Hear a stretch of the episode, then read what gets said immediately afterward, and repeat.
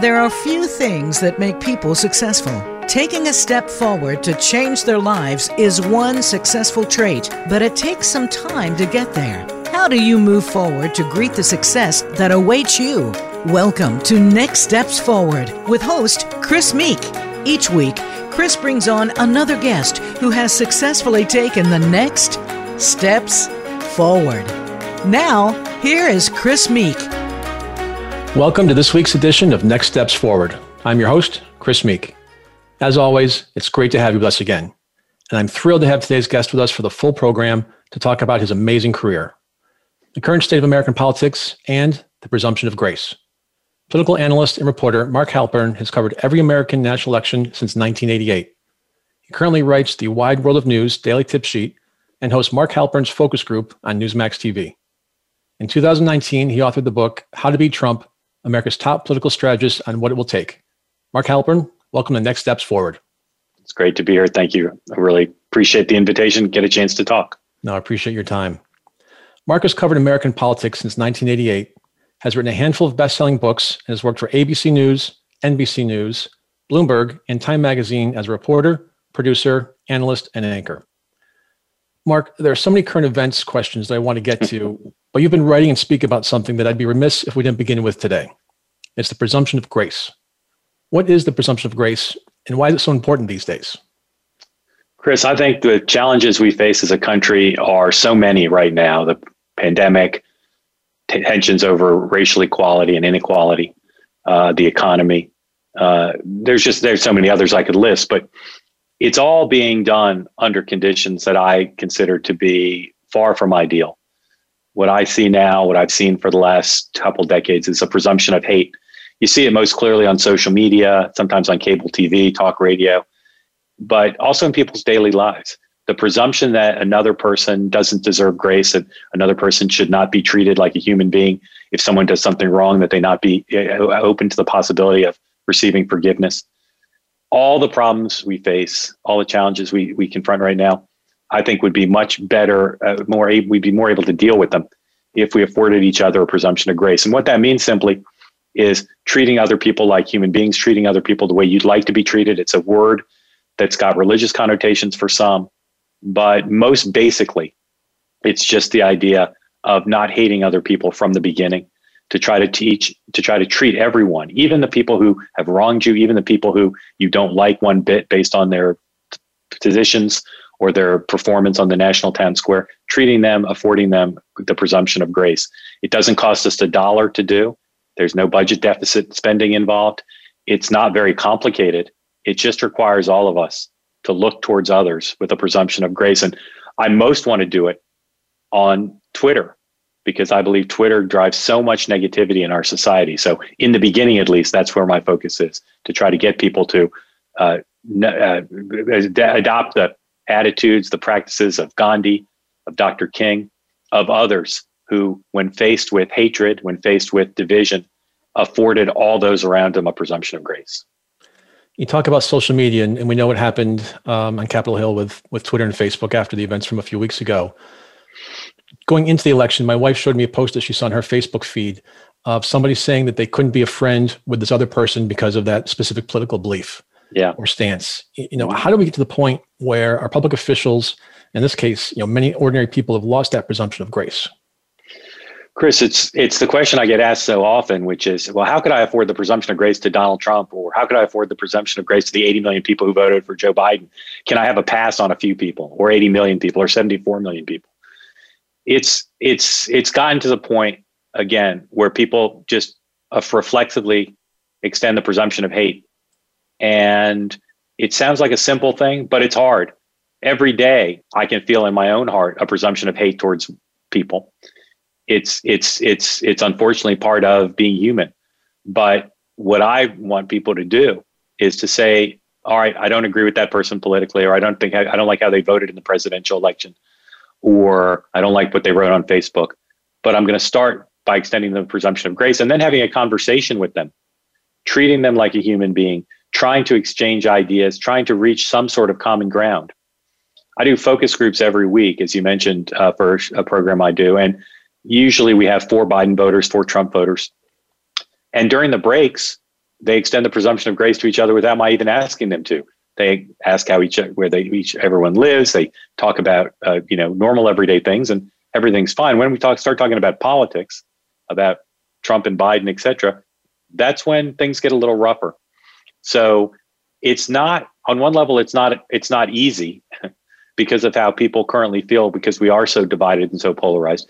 On the other hand, as I said before, it doesn't cost a dollar. It just requires some, some concentration and some dedication to a very simple idea, which is if we all extend the presumption of grace to to everyone or nearly everyone, maybe people will find some exceptions where they don't feel they can, but if we extend it as universally as we possibly can, I think we'll all be better off. I think we'll set a, a better, not just a better example for our kids and our grandkids, but leave the world a better place for them and lay the groundwork to have the possibility that some of the very negative uh, uh, feelings and, and passions that infuse not just our politics but our culture can be set aside and we can have a different kind of society.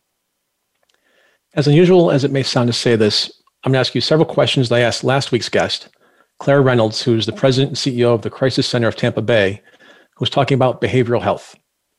Although you and Claire obviously have very different professions, I think your perspectives on these topics are equally illuminating and constructive. And I think the questions are related to, the, to, that presumption of grace you talk about. So, first, what can we do to diffuse some of this tension between those who have ardently supported President Trump and those who really can't stomach him?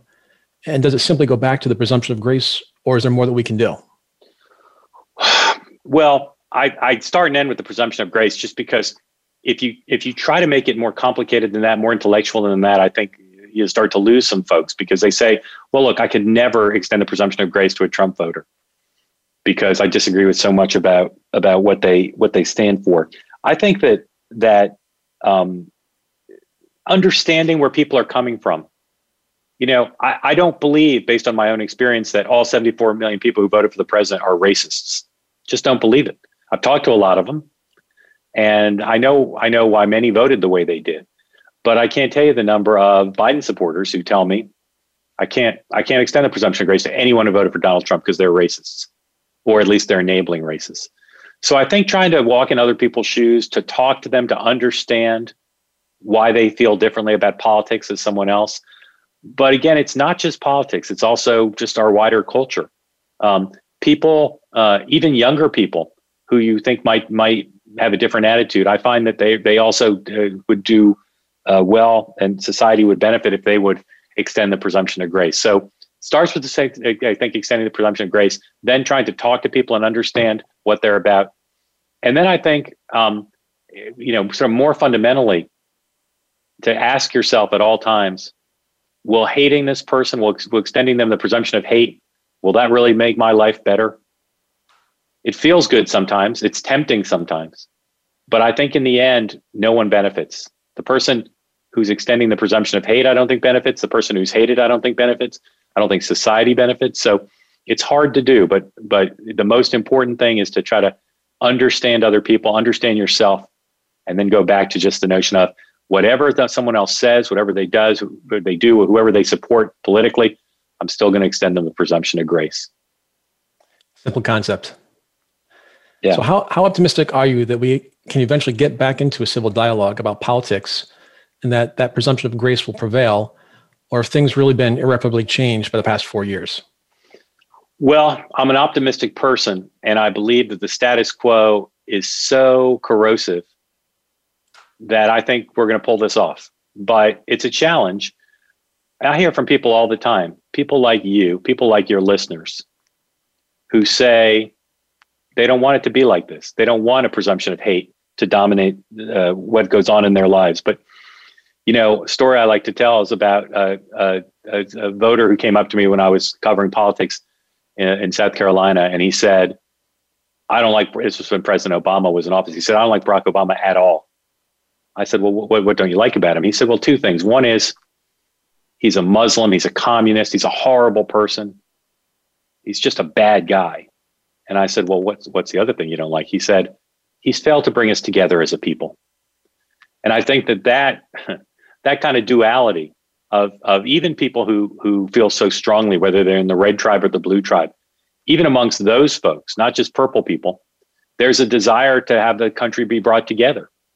the focus group I did last week, I asked the uh, I asked the group. It was again four Biden folks, four Trump folks. I asked them two questions. One was, how many of you think Donald Trump will be pulling for Joe Biden, cheering for Joe Biden to succeed? No one raised their hand. I asked them. Uh, I asked them uh, to, to to tell me if if they were if they thought the election was stolen or not. Uh, and the Democrats all said it wasn't. The Republicans all said it was. I said, raise your hand if you're certain about your position. All of them raised their hand.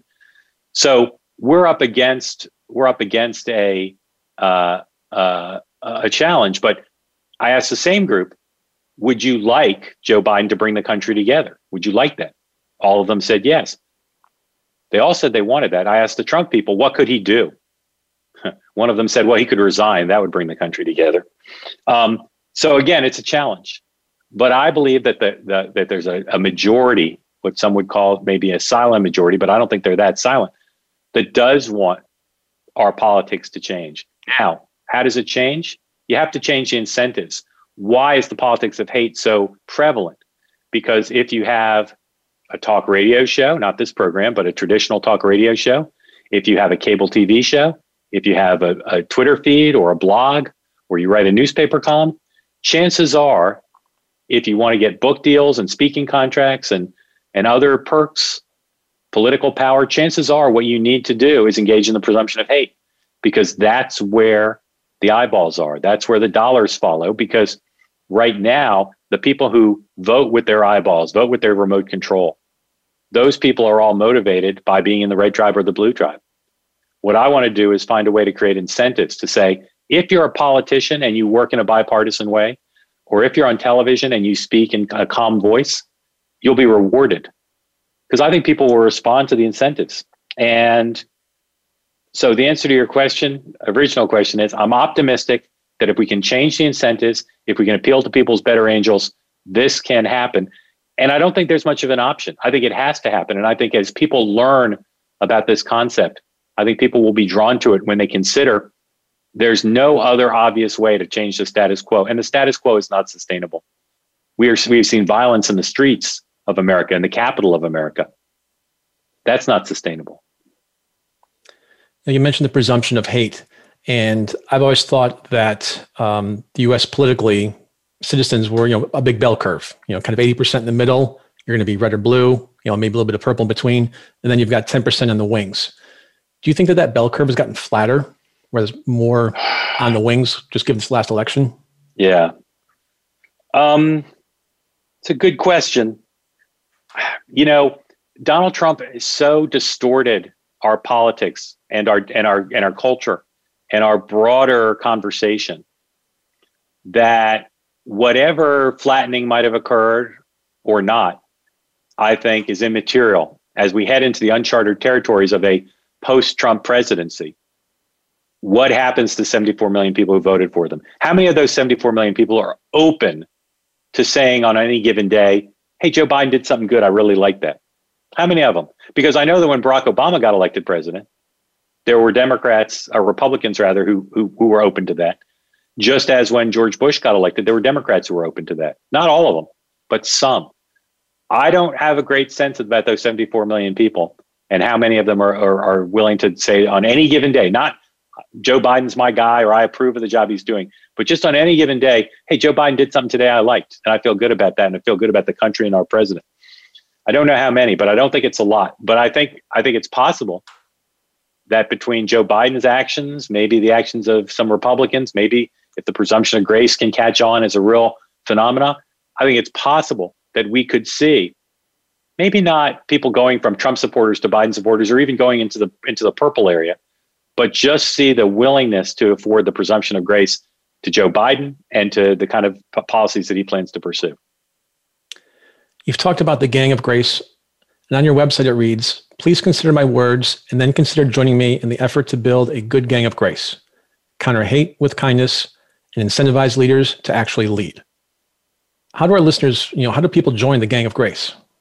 You got the email address right there? Keep reading. it's on the web. I, I, didn't write that one down. All right. Uh, it's funny. I, I, I, wrote it down on a piece of paper, which I can't find. I'm going to scramble while we talk here and find it. I know it. it's a Gmail. Yeah, it is. I'm going to find it. Um, it's it's uh, w- what we're trying to do is ask people to sign up to join our uh, our enterprise, uh, and um, and and what we're going to do initially is um, is is ask people to join us on Twitter um, to find instances where someone has engaged in the lack of the presumption of, of grace, have engaged in the presumption of hatred. And if they do that, then uh, we want to come back, back at them. We don't want to shame them. We don't want to embarrass them. We don't want to uh, hold. Uh, we don't want to. Um, we don't want to fight them in in with harsh language. We don't want to become what we're trying to eradicate. But what we're going to ask people to do is to try to change the dynamics. Because what happens now is when people go on Twitter negatively, they create negative change and they create uh, uh, a mob. We need a mob that's dedicated to pushing back, again, gently with love and compassion and grace to say to people, that's not the way you should behave. And I think if we do that a few times, we can, we can, uh, what's the right way to say it? we can change the paradigm. We can get to the point where we can uh, show people that there's you don't need to be afraid of the mob, that you can join in and uh, and uh, uh and participate in a positive way. And if they do that, and we do that a few times, I think we'll get some bullies to back down. I think we'll bring out of the woodwork a bunch of people who say, "Hey, I've been negative on Twitter. I don't want to be negative on Twitter. I want to try to eradicate negativity on Twitter." And if we can do that a few times and really change the way people communicate on Twitter, which is the most negative of the social media platforms, I think we can make a difference. Now, if people want to join our good gang of grace, if people want to be part of this effort on Twitter initially, and then in other ways, neighbor to neighbor, on social media, on television, they can send an email. I found the address as I was talking there. Send it to gangofgrace at walkingduck.com.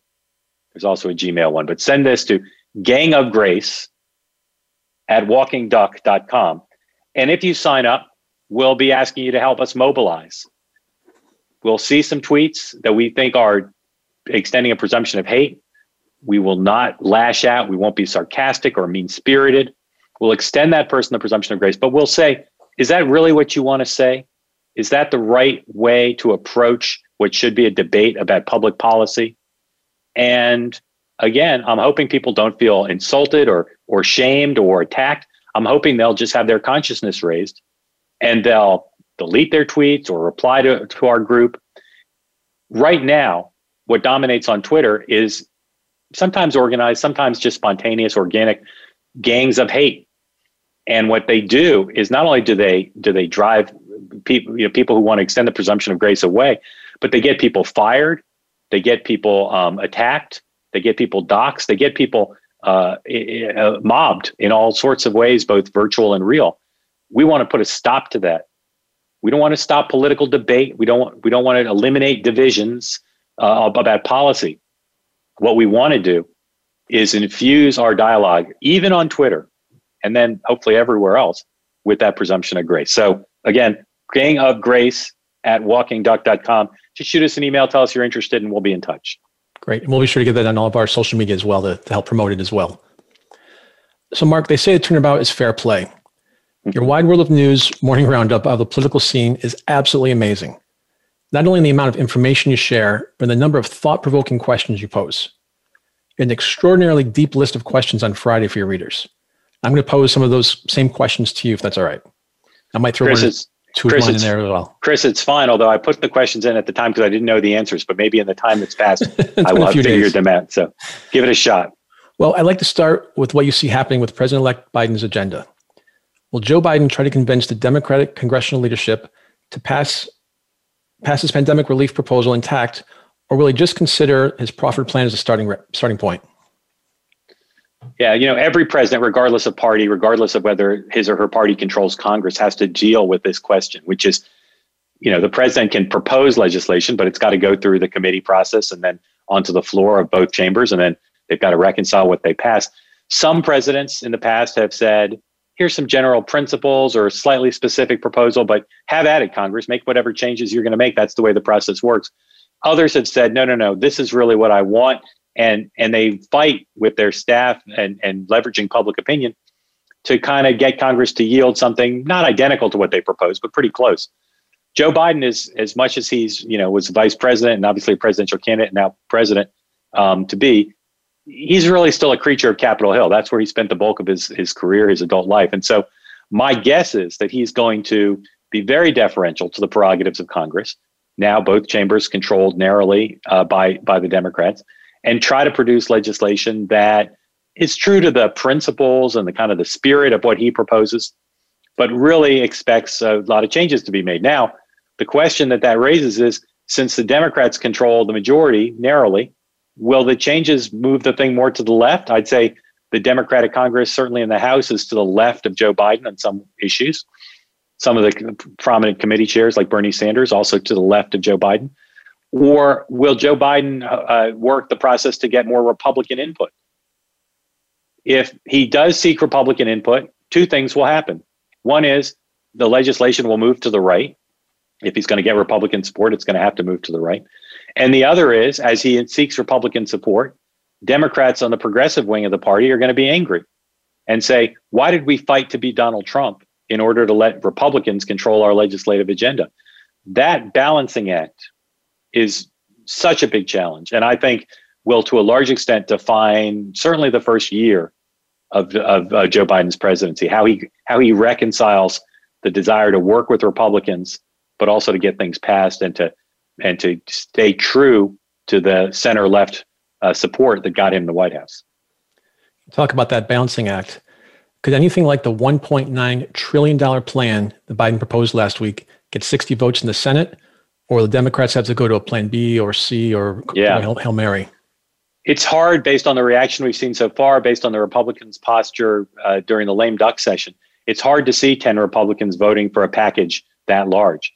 Uh, you know, one of the Republicans that, that Joe Biden has high hopes of working with on some issues uh, and who he's talked to at least a couple times during the transition is Mitt Romney.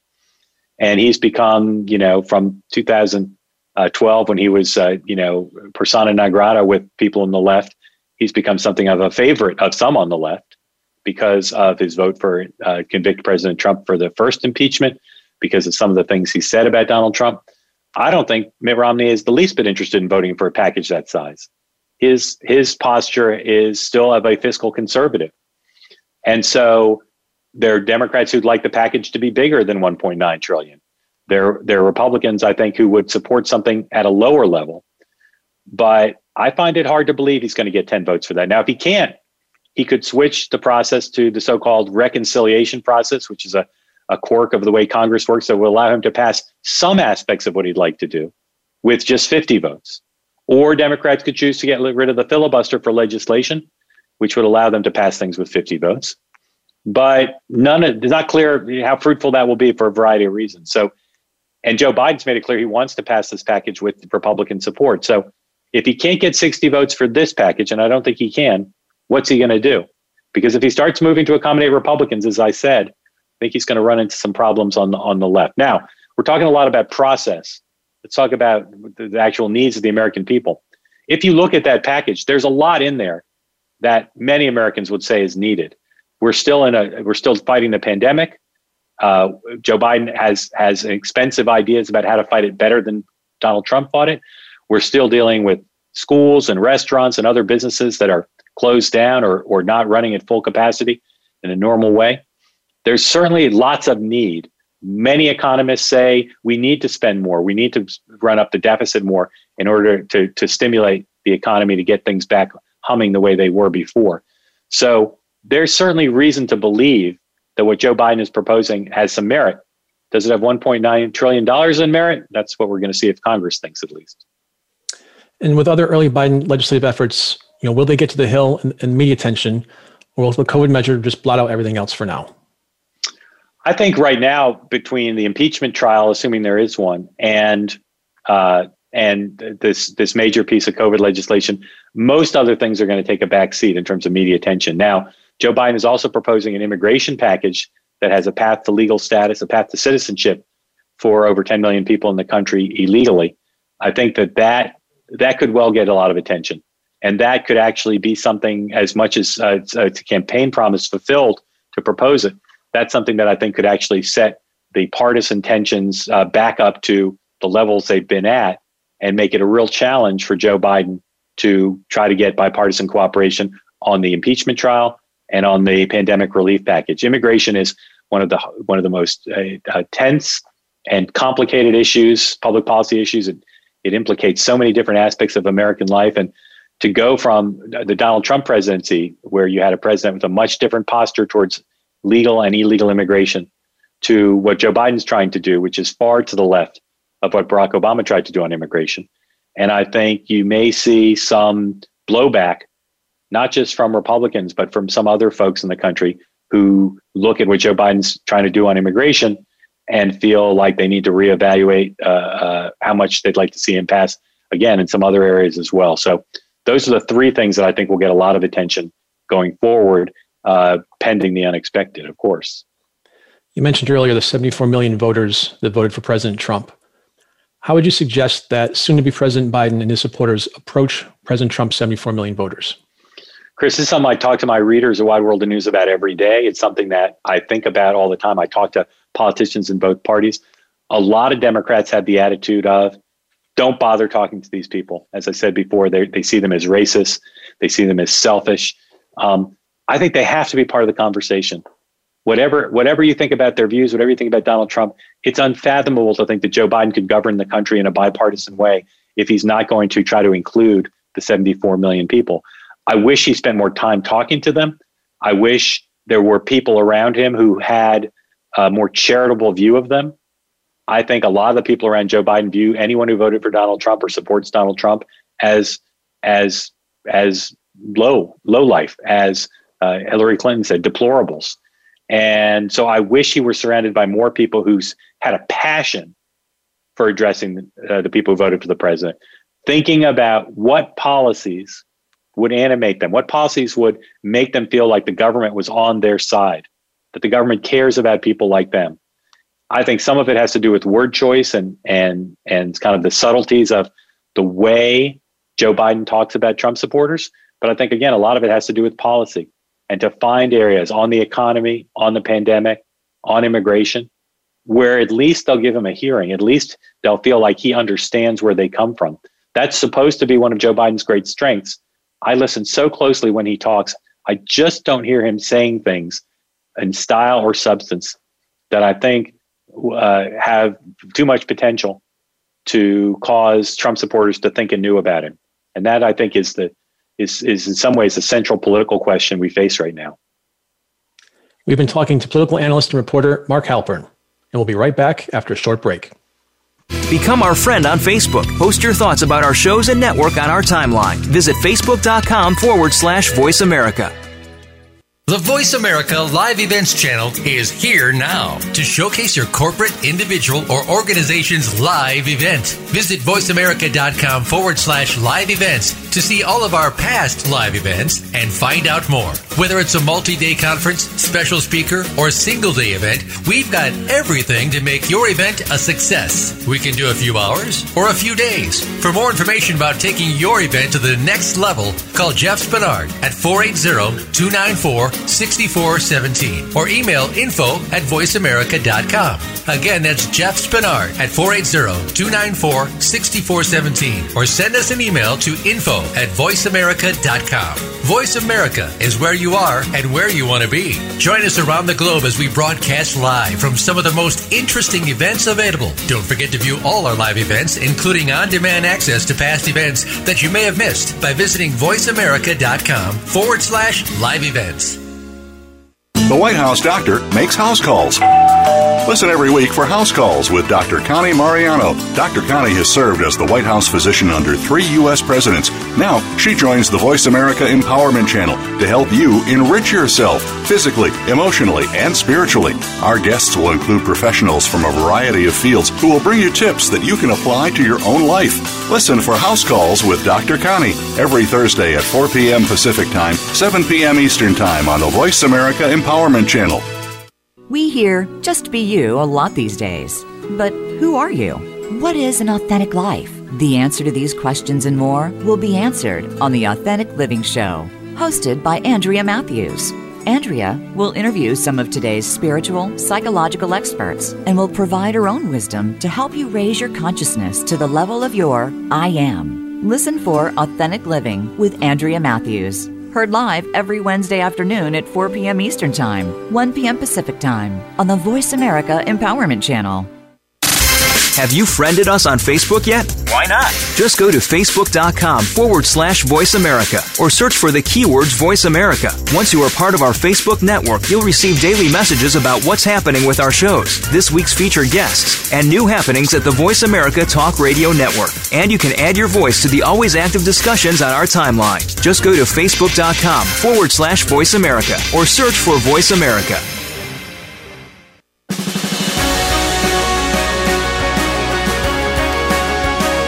Listening to Next Steps Forward. To reach Chris Meek or his guest on the show today, please call in to 1 888 346 9141. That's 1 888 346 9141. Or send an email to Chris at nextstepsforward.com. Now, back to this week's show. We are back with Mark Halperin, and we've been asking Mark the same questions he posed Friday to readers of his morning political tip sheet, Wide World of News. Now, back to your questions on the pandemic. Will the Biden administration do substantially better at combating the disease than the Trump administration did, or will Democrats confront the same kind of challenges? I think that, you know, some crit- critics of Joe Biden, supporters of the president, say that Biden doesn't really have any ideas that are different than, than what Donald Trump did. I don't think that's true. And I think the main thing it starts with is empowering the states.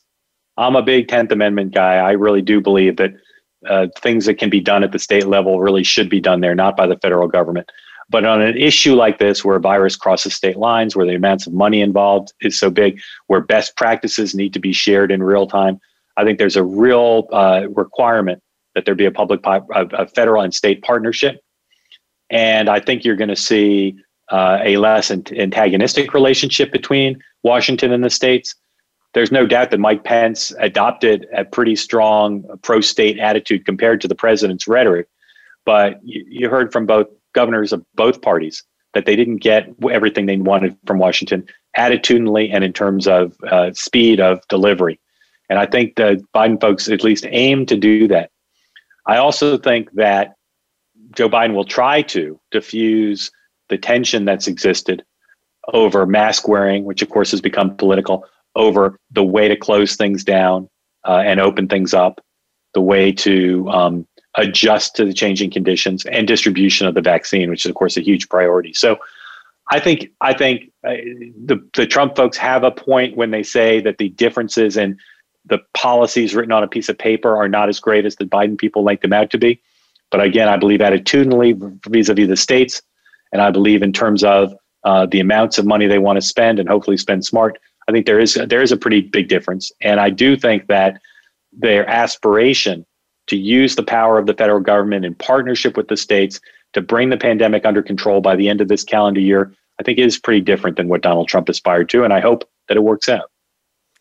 And you think that the U.S. is on track via the vaccine to get the pandemic under control, or will, this never-ending nightmare roll into 2022? I worry about the science aspects of it. You know, we all know that there's this new strain, more uh, communicable, not more dangerous. Uh, I worry that there's another strain now. Most, most, the history of most pandemics is when there are new strains, they they aren't more lethal; they're less lethal. But I worry because this has been such an unusual virus to to combat. Um, but I think that that if Joe Biden stays with this notion that pretty much everything, not everything, but but most everything else needs to be on hold until this is done. And if the vaccine is as efficacious as the scientists say it is, I think by you know Halloween, things could be more normal. Uh, and I think the most important three things are I think schools need to be back to normal by the fall semester. I think that's a super important thing for all the reasons that any parent like us knows, but also for the economy. The, the closed schools and kids needing to be taken care of at home poses such a such a burden on the economy. Second, I think small businesses, particularly including restaurants, need to be able to be open and and earning a living. So we don't see the massive um, uh, the closings of businesses, which obviously have huge implications for for the economy. And then finally, the uncertainty in areas that are still uncertain, to say the least, even if they're not all the way back uh, in terms of commercial and and and individual home uh, uh, uh, uh, rents and mortgages. I think that's something that needs more certainty to it. Obviously, the tourism industry, the entertainment industry, live entertainment, all that needs to have some certainty attached to it. So it's not switching back and forth, opening and closing. Uh, if those three things can be achieved, and I think they can be by Halloween, then I think we could enter next year uh, headed towards, again, it'll never be the way it was before completely because of hand washing and mask wearing frankly, I never understood why we were all shaking hands um, and spreading germs like that. But but but we can be more back to normal. And and again, the most important thing is not these macroeconomic concepts or or policy discussions. It's can parents sit at home with their kids or out in a restaurant with their kids and not feel this constant sense of everything could go wrong. We could be out on the street. We might not be able to pay our electric bill, our heating bill, not be able to buy Christmas presents all of that uncertainty for families, I think, has really got to be the goal, and and those policy decisions and and and efforts are in service of that goal. Yeah, and you know, I've been talking through previous shows as well about you talk about parents worrying. You know, one of my biggest fears is this. I call it the mental health tsunami that's going to come on the other side of this, and so you know, stay tuned for that. But um, to your point, more certainty will make us all feel a bit more at ease and you know get back yeah. to somewhat normalcy. Mm-hmm. So let's turn the topic in a lot of people's minds: impeachment. How long will Nancy Pelosi hold on to the articles of impeachment before sending them to the Senate? And what's the strategy behind her decision? Well, I think she's certainly going to wait past Joe Biden being sworn in uh, on Wednesday. I think she wants to wait past the confirmation of at least the sort of most senior and most critical national security and economic cabinet members. And then I think she may want to take the temperature of, of where things are because the last thing Democrats want, I believe, is another impeachment trial that ends in an acquittal. I think that that they would they would they would face some backlash for that. Now on Tuesday, shortly before we began to speak, Mitch McConnell announced uh, that he held the president responsible for misleading the rioters, and seemed to lean further in the direction of saying that more than being open to convicting the president in the Senate trial, which is what he'd previously said, that perhaps he's leaning in that direction. Mitch McConnell could bring, I think, on board the 16 other Republicans required for a conviction. And I think Pelosi may be wanting to to send it over when she's got a clearer sense of the prospect that there'll be a conviction. Um, I still think there may be a, a, a, moment in which the Supreme Court says you can't have a Senate impeachment trial for someone who's left office. It's possible. But if there's a trial, I think Pelosi is looking to tee things up minimum interference for Joe Biden getting off to a fast start, maximum possibility of a conviction. So, with all that being said, and your thoughts on how Mitch McConnell may actually be a little bit more, I don't say aggressive, but open to that idea, huh? do you think that President Biden will step in and encourage the impeachment process to end, or will he just keeping keep deferring, defer, defer? It seems like um, he sees this as uh, something that he just has to accept. Um, again, uh, uh, all politics is local. Probably one of the smartest things anybody ever said about politics. And for members of Congress, had this attack not been on their sanctuary, on the on the Capitol of the United States, I don't know that they feel quite as strongly as they do. But they certainly feel strongly. And Joe Biden, again, a creature of Capitol Hill, longtime senator from Delaware, I think he understands at least the, the the passions that exist, mostly amongst Democrats, but among some Republicans as well, over and above the constitutional issues involved in such an attack timed as it was on the day when the when they were ascertaining the electoral college votes. So I don't see at this point Joe Biden getting in the way here of of uh, the trial, but I certainly think that he will minimize how much he talks about it and try to deflect attention away from that on the second track of again trying to pass this big pandemic relief bill, immigration, the early executive orders he'll do. So if he could stop it without fingerprints on it, I think he might. And this, of course, is is connected to the larger question that'll probably be longer running about how does he feel about criminal prosecution of Donald Trump by federal authorities, by state or local authorities in Georgia and New York, maybe in Florida. Joe Biden's going to have to address that as well. Is it possible he might pardon Donald Trump for federal prosecution? Hasn't been talked about much. He'd certainly face a backlash from the left. But when Gerald Ford pardoned a president of his own party, President Nixon, he cast it as trying to put uh, the past behind us to try to move on. Perhaps Joe Biden would do that. But I think for now, as I said, he's going to try to ignore impeachment, ignore these other swirling questions that will follow Donald Trump out of the White House. So, speaking of following Donald Trump out of the White House, as we know today is his last day, do you feel the, the opportunity for the president to self pardon is on the table? He's been told, I know, by lots of lawyers that a self pardon wouldn't do him any good, that in fact would be counterproductive, that that it's not clear that the courts would find that a president can self pardon, and that a pardon implies acknowledgement of guilt that you've done something wrong that requires a pardon. And a self pardon might open him up to um, uh, either criminal uh, problems uh, at the state level, perhaps at the federal level if the self pardon wasn't allowed, and also potentially the civil cases. So, Uh, my hunch right now, assuming it hasn't changed while we've been talking, is that he won't pardon himself and that he won't pardon his family members either. We talked earlier about social media, Facebook, Twitter. We all know how much President Trump enjoys being in the media. Do you think that he'll still be part of the nation's daily media diet, or will he retreat, regroup, retrench? Yeah, I thought he was going to. I thought that the, the press would would would want it, that his supporters would want it, that he would be very aggressive.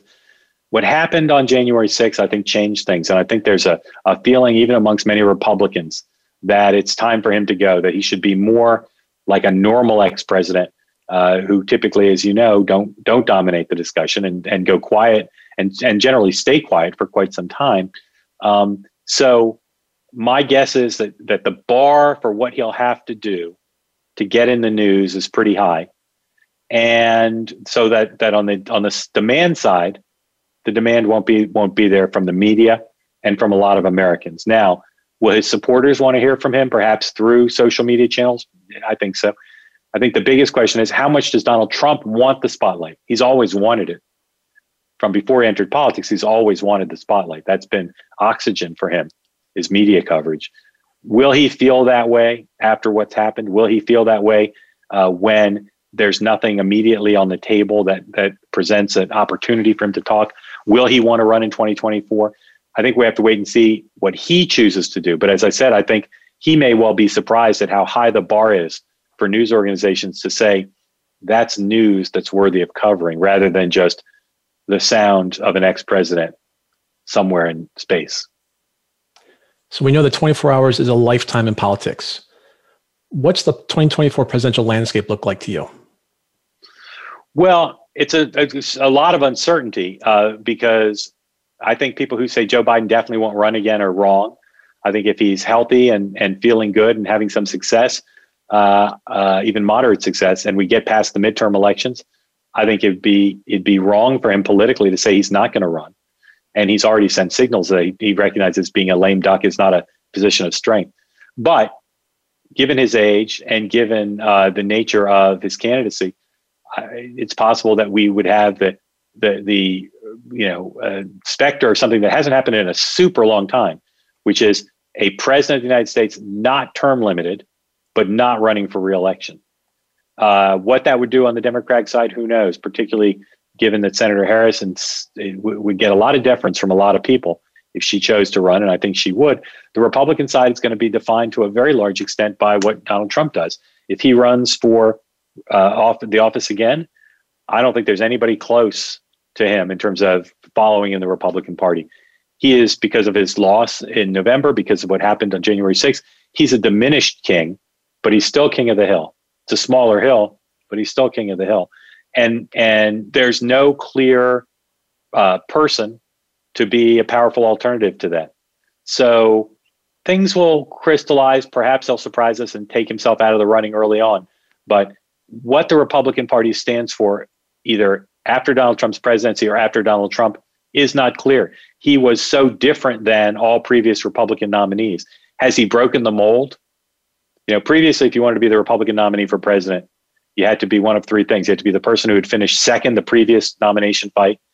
You had to be a sitting or former vice president, or you had to be named Bush. Those were the options.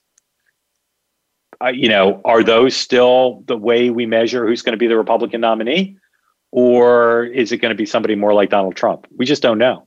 And that experiment will play out whether Trump runs or not, really, uh, on you know the the the blood, sweat, and tears, the, the flesh and blood of of of how politics works. And and I don't have any clue where that's headed.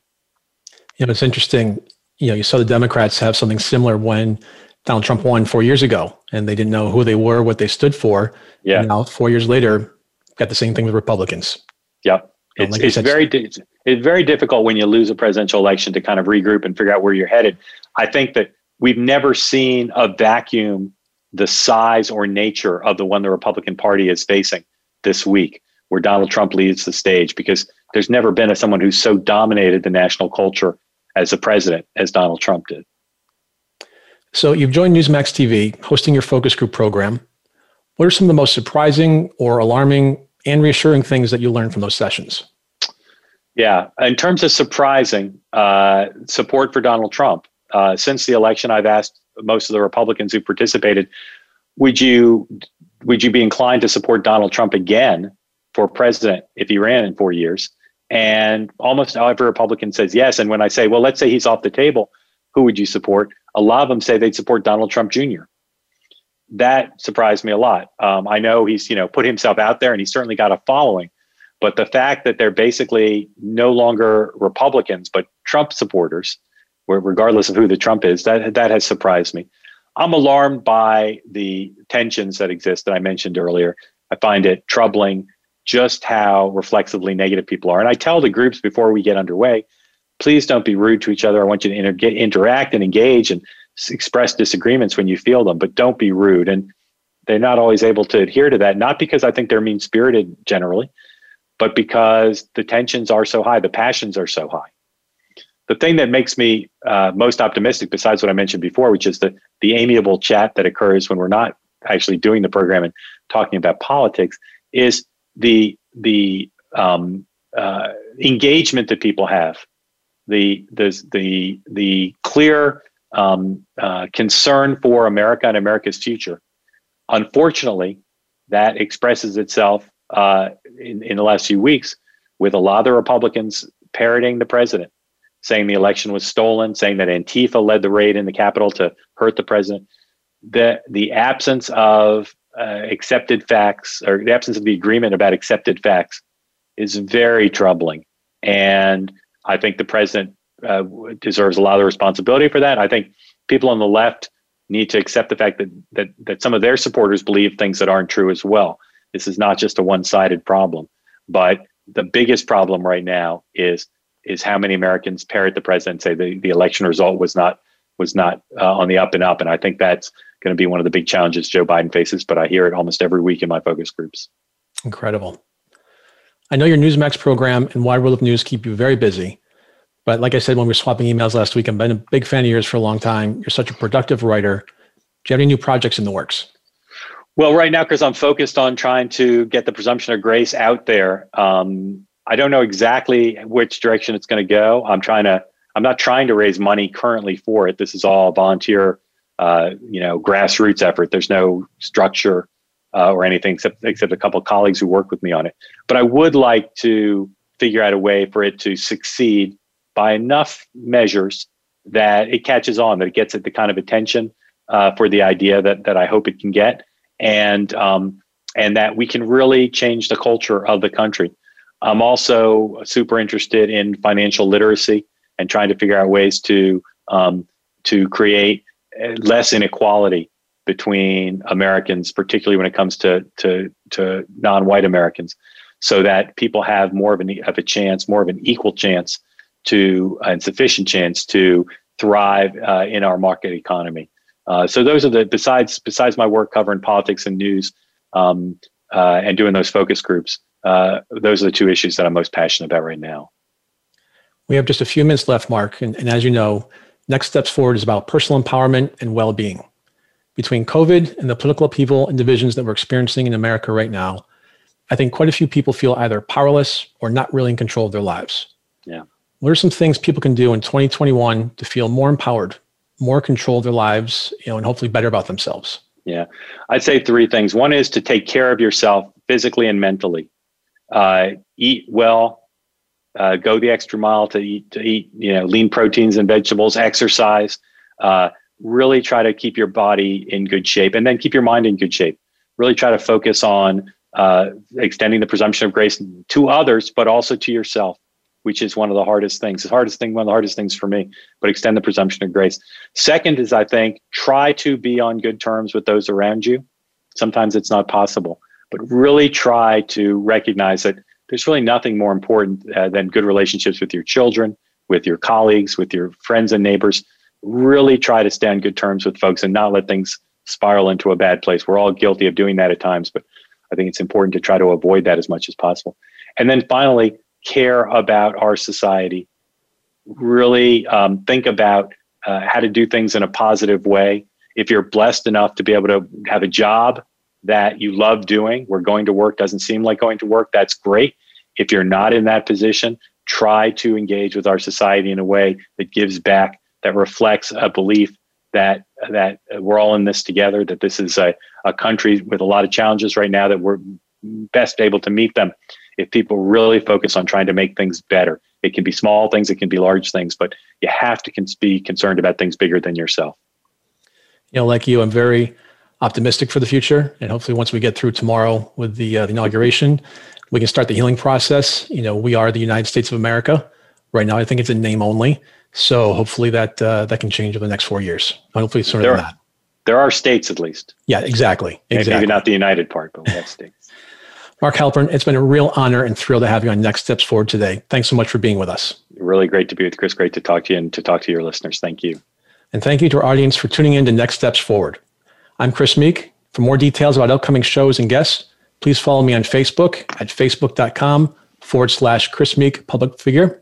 We'll be back next Tuesday, same time, same place, with another leader from the world of business, politics, sports, or entertainment. Until then, stay safe and keep taking your next steps forward.